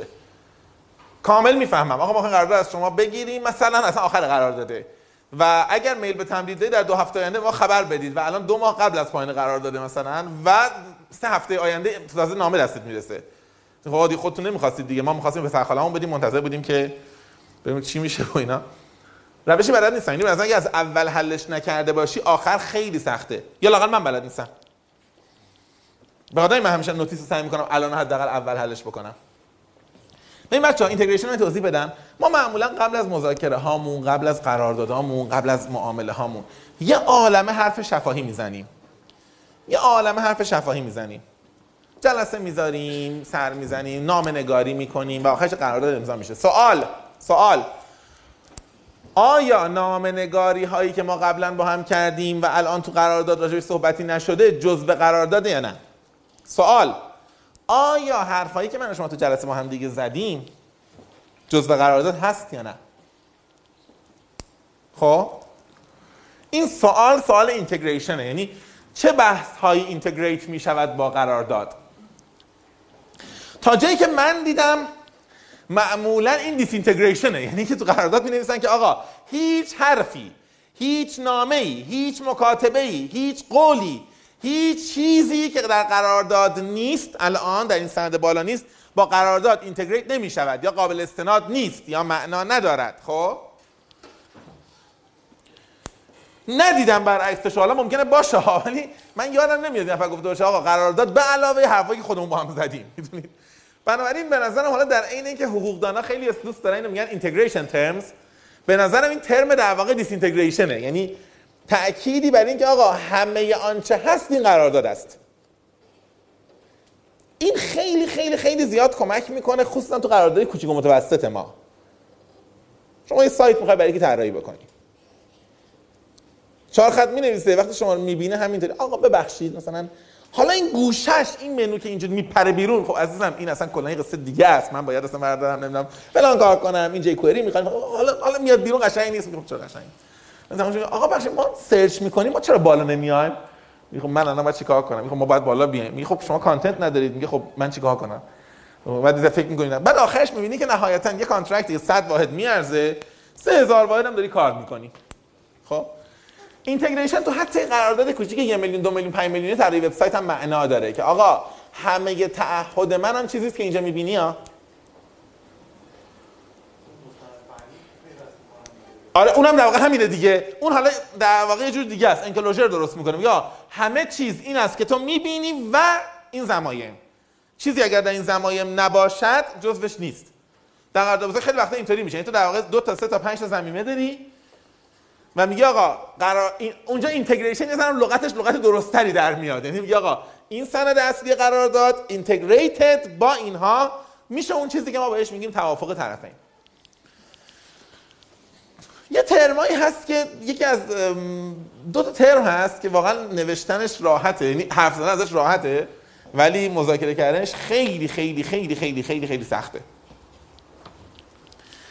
یکی نان کامپتیشن و در واقع فعالیت‌های چی میگن، اینکه در واقع ما کارهای رقابتی انجام ندیم، نمیدونم چی باید بگیم. ببین اینکه مثلا شما اگه نماینده فروش منی نری محصول رقیب منم بفروشی، آقا شما اگه داری مثلا مبل نیلپر میفروشی شعبان مبل هم نذار کنارش، خب شما نیلپر به این ترما میگن نون کامپتیشن. آقا من رقابت با خودت نمی‌کنم. نون کامپتیشن گفتنش خیلی راحته ولی واقعا مذاکره کردن و درافتینگش خیلی سخته. من یه پیشنهادی که براتون دارم و به نظرم آموزنده است اینه که امروز فردا بیکار بودید، این اصطلاح نان کامپتیشن کلاوز همون CLAUSE، خب یه سرچ بکنید، یه 20 تا 30 تا 40 تا نان کامپتیشن ها رو سرچ کنید چجوری می‌نویسن تو قرارداد. خیلی خیلی میتونه پیچیده یا خوب یا چیز باشه. من یه مثال یادمه، ما قدیم یه جایی بیکار بودیم چرا قوه می‌فروختیم، شغل دیگه همچینشون میخندی خود چی میفروشیم، اگه چراغ قوه میفروختیم، نه فقط چراغ قوه و یه سری محصولاتی، یه پکی بود اکسسوریز خودرو بود که این پک رو میدادیم تو خودرو برای خودرو و اینا، مثلا یه سری آتاشقا توش بود ولی حالا من چراغ قوهشو کار دارم. خب ما از این شرکتی رفتیم قرارداد بستیم و طرفم نون کامپتیشن گذاشت و چراغ قوه داد. مشکلی بود که چراغ قوه گرون بود، به خاطر اینکه استانداردهای خیلی خوب محیطی داشت، مثلا از اینا بود که تو آب کار میکنه و تو گرد و غبار کار میکنه، چراغ قوه گرون بود. عدد یادم نیست، فرض کن چراغ قوه 70000 تومان غیبت داشت مثلا، عدد رو همینطور کلی میگم. ما دیدیم که آقا تقریبا مثلا 40% بسته ما این چراغ قوه است و یه طرف انقدرم خوبه که اصلا خوش مشتری میاره، یعنی مثلا یارو گفت این چراغ قوه میارزه، چون اصلا تو ایران اون سبک اون موقع رایج نبود. بعد دیدیم یه جاهایی نمیتونیم بفروشیم محصولو، چیکار بکنیم چیکار نکنیم. گفتن آقا خب ما 2 کلاس درست بکنیم، چرا قوه مثلا اگر 70 چرا قوه 10000 تومانی هم می‌ذاریم توی پک دیگه و این اصلا پک ارزون‌تری باشد که اختلاف قیمت هم جدی میشه. برای اینکه قابل تصور باشه براتون، ما داریم راجع به محصولی حرف میزنیم که قرار بود خودروسازها فروخته بشه و داخل خودرو وقتی در واقع چیز بیاد بیرون، وقتی که اول خودرو عرضه میشه، یعنی گیر یه دونه نبود، گیر این بود که ما راجع به مثلا 300,000 تا 400,000 در سال داشتیم حرف میزدیم، خب؟ و این عدد اصلا عدد کوچیکی نبود، عدد جدی بود. آقا ما رفتیم صحبت کردیم با یه شرکت دیگه ای که اون یکی چاقو بر بده، این یکی شرکته میگه ببخشید یه نکته‌ای، میگیم جان، میگه این کامپتیشن رو شما دارید نقض میکنید، ترم نون کامپتیشن ما داشتیم، شما دارید چراغ قوه که دیگه رو میدید. حالا ما بحثمون چیه؟ میگیم آقا شما چراغ قوه 70,000 تومانی دادید، چراغ قوه 10,000 تومانی رقیب چراغ قوه 70,000 تومانی یه محصول دیگه محسوب میشه. ما اگر یه چراغ قوه 70,000 تومانی از شما دادیم، یه چراغ قوه 65,000 تومانی یا 75,000 از کسی دادیم، وارد کامپتیشن شدیم. این اصلا کامپتیشن نیست، چون سابستیتوت نیستن. در واقع آقا به نظر من هر چیزی که نامش این بود، هر چیزی که در تاریکی روشنایی ایجاد کنه کامپتیشنه. خب من اصلا یادم نامه زدم گفتم آقا ما یه قوطی کبریت هم داریم تو پکمون، به نظرتون برش داریم؟ چون به نظر میاد که کامپتیشن کلاس الان داره وایولیت میکنه، اینطوری که شما میگید اینم در تاریکی روشنایی ایجاد میکنه، چراغ قوه شما بهتر باترینام نمیخواد. خب این دعوا، حالا کاری ندارم، این دعوا 3 ماه طول کشید، سختیای خود شما کشیدیم، ما دیلمون رو روی یه بسته، روی یه در واقع بچمون از دست دادیم، یعنی ما 100,000 خود رو نتونستیم تجهیز بکنیم تا همین دعوای خیلی مسخره، واقعا مسخره است دیگه، حل شد. حالا به بچه بعدی رسید، بعدم مدیریت اون سازمان عوض شد. میدونید که ما یه ترمینیشن کلاس نانوشته در قرارداد داریم، وقتی مدیر عامل یک طرف این عوض میشه همه قراردادام لغو میشه. خب ما عملاً میخوام بگم مثلا اگر میشد 250,000 تا خودرو رو تجهیز کنی، فکر کنم با 100,000 تا خودرو دیگه، با 150,000 تا خودرو ماجرا جمع شد. حالا اینو میخوام بگم آدم روزی که مینویسه به نظرش خیلی بدیهی میاد، یعنی نان کامپتیشن دیگه. ولی واقعا یه سوال مهم این بود که یعنی من امروز اگر بنویسم بشینم پشت همون میز، اگر بشینم، سوال مهم اینه که آقا اصلا کامپتیتیو پروداکت تعریفش چیه؟ شما آیا محصولاتی که فانکشن یکسان دارن رو کامپتیتیو میدونید یا محصولاتی که پرایس یکسان یا مشابه دارن رو کامپتیتیو میدونید؟ خب این بعدن کریمش فانکشنه، یعنی میگه آقا کبریت هم رقابت، الان نمیگه بدبخت اینو، ولی یه ذره اکستریمش اینه که آقا کبریت هم رقابت چیز دیگه، جایگزین چراغ قوه است. اگر پرایس، بعد اصلا سوال اینه که اصلا پرایس چجوری تعریف میشه، تا چه عددی؟ یعنی حالا این دقیقاً میشه هم از این مناسب متناسب، اگر بگیم دا قیمت مشابه این چی؟ درسته یه ذره بهتر از اینه که هیچی نگیم، ولی شاید بهترین باشه که طرف بگیم، یا ممکنه چیز دیگه ای بگه، شاید اونم رو قیمت نباید بگه، قیمت خیلی بازی و خلاص میکنه، دست اون میاره بیرون. اون میتونه بگه که آقا چراغ قوه‌ای که استانداردهای مثلا شدت نورش و استانداردهای مقاومت محیطیش و در واقع روباستنس و اینا شبیه مساوی عین من باشه، IP54 فلان فلان هر چی هست. خب چون خود به خود وقتی استانداردار میت نکنه قیمت میفته دیگه، وقتی استاندارد میت کنه هم قیمت میشه دیگه. یعنی اون میتونه کامپتیشن رو روی چیز تعریف بکنه، روی استانداردهای کیفی محصول تعریف کنه. میگم من به این میگم کامپتیشن.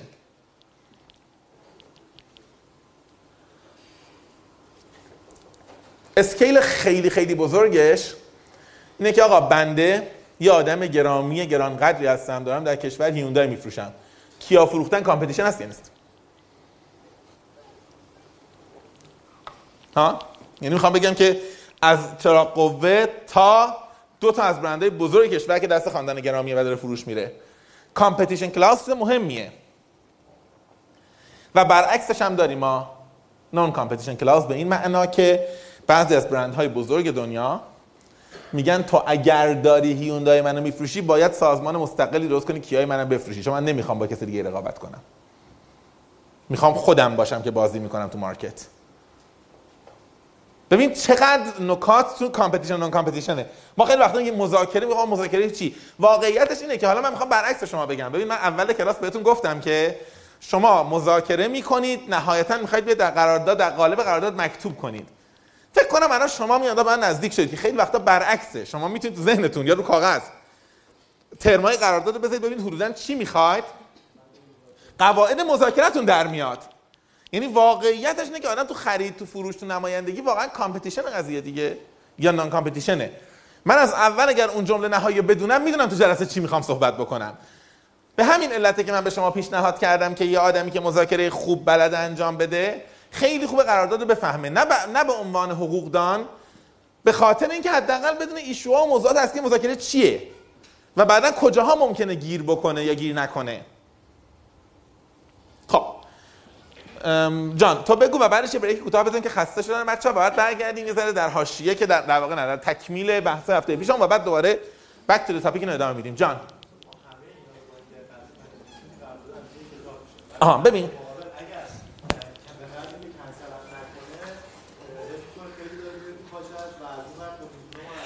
من فکر می‌کنم رفتن تو پاچه اصطلاح علمی‌تر دقیق‌تر هم داشته باشه، یعنی احیانا تو مذاکره ها نمیدونم خلاص احساس می‌کنم متضرر شده.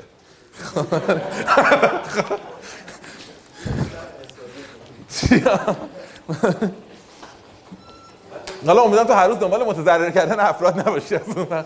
ولی ببین بچه‌ها میفهم حرف تو رو، من دارم ته ماجرا رو میگم، یعنی واقعیتش اینه که درافتینگ قرارداد قصه دیگری است، اینه که تو میای با خودت فکر می‌کنی کدوم اینا رو صحبت نکنی و کدوم اینا در واقع می‌خوام بگم این بذار من اسم اینو بزنم منو، این منوی این رستوران ماست، منوی قرارداده. تو نهایتاً تیک میزنی یا آقا من اینو می‌خوام. خیلی وقتا خیلیش نمی‌خوایم. واقعیتش اینه که تا یه قرارداد قطعاً خیلی بزرگ $1,000,000 داشته باشی، من فکر می‌کنم که بدون استثنا اینا رو بدون استثنا اینا رو می‌خوای. خب ولی مثلا بعضی شاید جایگزین باشن، نه جایگزین نیستن واقعاً. ولی قطعاً در قرارداد کوچیک‌تر خیلی کمتر میشه. به خاطر من تأکیدم نیست همه رو به کار ببریم. من حرفم اینه که بچه‌ها اگر قرارداد می‌نویسیم حتی یک صفحه، حتی فاکتور فروش، چون اونم یه قرارداد ساده است. حالا می‌خوام برعکس حرف اولام بزنم. فاکتور فروش ساده ترین شکل قرارداد قابل تصوره. انقدر ساده که آدم‌ها نمی‌خونن و امضاش می‌کنن. خب یه بار با خودمون چک کنیم که آقا من کدوم اینها رو لازم دارم، کدومو لازم ندارم. آگاهانه کنار بذاریم. نه اینکه بعدن که دعوا شد، بحث پیش اومد، شکایت پیش اومد، تازه بخوایم با هم دیگه فکر کنیم که باید چیکار بکنیم. شما به نظر من که از زیباترین چیزایی که میتونید ببینید قراردادهای بیمه هستن. یه قرارداد بیمه رو بردارید که ماها معمولا امضا نکرده میخونیم، خیلی جالبه، حتی تحقیق شده، شاید براتون جالب باشه. اینو عددش رو یادم نیست، خودتون سرچ کنید. ولی وقتی که خاکستری میزنن ترما رو، خب درصد آدمایی که میخونن و جدی میگیرن یه دراپ وحشتناک داره، عدد 60-70%. عدد چون شک دارم نمیگم. یعنی این یکی از نوع‌های بزرگ صنعت بیمه این بوده که ترمای مهم خاکستری بزنن. خب من میگم یه چیزای ریزی هم پشتش نوشته. خب و اگه اون این دفعه بیکارشه اون خاکستری‌ها رو بخونید، یه قرارداد بیمه پیدا کنید، حالا هر مدل بیمه‌ای که دارید، خب و پشت خوب گفتم پشتش نگاه کنید، ببینید که دقیقاً با شما اومده دونه دونه رو چک کرده که نوتیس چیه. آقا تو اگر تصادف کردی در صحنه تصادف منو صدا نکردی، کروکی نوتیس دیگه تو بیمه معناش اینه. کروکی نبود انت نوتیس رسمی من ندادی، پس تعهدات من فرق میکنه به تو. الان خودم اومدم دیدم تصادف کردی. اون موقع تو با داکیومنت اومدی میگی من تصادف کردم. من اصلا دو قرارداد متفاوت دو تا دارم. تک تک می نوشته. اینتگریشن رو میبینی اونجا، نمیدونم مودیفیکیشن رو خیلی خوب میبینید. مودیفیکیشن ها مثال چیزاست دیگه، مثال الحاقیه هایی که هر سال بود که امسال عوض شد خوشبختانه قواعدش.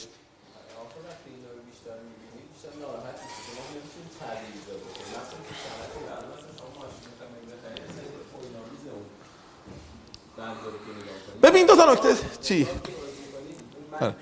ببین درست میگی. یه نکته رو بگم، چه در بانک چه در بیمه چه صنایع اینطوری، ماها چون خورده مشتری هستیم معمولا امضا میکنیم. ولی یه نکته یادمون نره، از نظر قانونی و حقوقی در عموم بیمه ها و عموم قرارداد بانکی تو حق داری خط بزنی و اصلاح بکنی. چنانکه مشتری بزرگ همین کارو میکنن. میشه رئیس شعبه میشینه به راحتی هر روز این مذاکرات تو بانک هست. یعنی میگم من 50 میلیارد پول دارم، این سودی که تو اعلام کردی به من نمیخوره، 0.5% بالاتر میدی و طرف رسما خط میزنه عوض میکنه. خب این قانونا هست. ولی خب ما هممون میدونیم که مثلا قاعدتا حالا من یه دونه مثلا فرض کن چه میدونم اوپل کورسای 1976 دارم، بیمه شخص ثالثش همین الان یه اخ کنم یارو بیمه‌ام نمیکنه، میگم این الان درد سره، قاعدتا دیگه نمیشم پشت رو بخونم و خط بزنم و اینا. ولی میخوام بگم از نظر قانونی و قاعده این فرض هست، یعنی اون ترمای پست نگوشیبلن، میدونی از قانونی. ولی حرفت کامل قبول دارم، یه جایی میرسد که ما صحبت میکنیم. ولی حتی در مورد مشتریان عام یه نکته وجود داره. شرکت‌های بیمه‌ای میدونن که خیلی از این جملات اگر پررنگ باشه و رو باشه ممکنه اوورال اصلا رغبت مشتری کم کنه. نه اگه امروز شما 70% شما حاضرین برگردن امضا کنین، مثلا اگر اینا یه ذره پررنگ‌تر بولد نوشته بشه 40%تون امضا می‌کنید.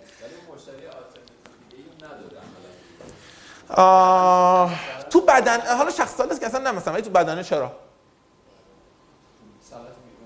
تا حالا بیمه رو چون مثال زدم، بیمه مثلا تو بیمه بدنه تو راحت مثلا یه ماشین رو ممکنه از آفر مثلا 3 میلیون تومان بیمه بدنه تا 11 میلیون روی ماشین ثابت بگیری. حداقل خودم چک کردم تا 11 میلیون روی ماشین، 3 میلیون هم بوده. خب یعنی رسما 3 برابر بیشتر. تو بانکداری خیلی سخت تره. تو بانکداری واقعا عددی که عدد بزرگ باشه خیلی عدد چیزیه. ضمن که تو مشکلت اینه که روبروی خیلی وقتا اونقدر که باید زینف نیست، یعنی تو هرچی می‌خوای حالیش بکنی اون ممکنه زینف نباشه مستقیم. ولی قبول دارم، حرفتون رو کامل میفهمم که در یه اسکیلی میتوانی مذاکره بکنی. بچه‌ها یه بریک کوتاه می‌ذاریم و برمیگردیم. من یه ذره براتون راجع به چیز میگم، راجع به زبان بدن میگم، چون وسط مذاکره قرارداد میگن میچسبه. بعد برمیگردیم دوباره مذاکره قرارداد ادامه میدیم. خسته نباشید بچه‌ها.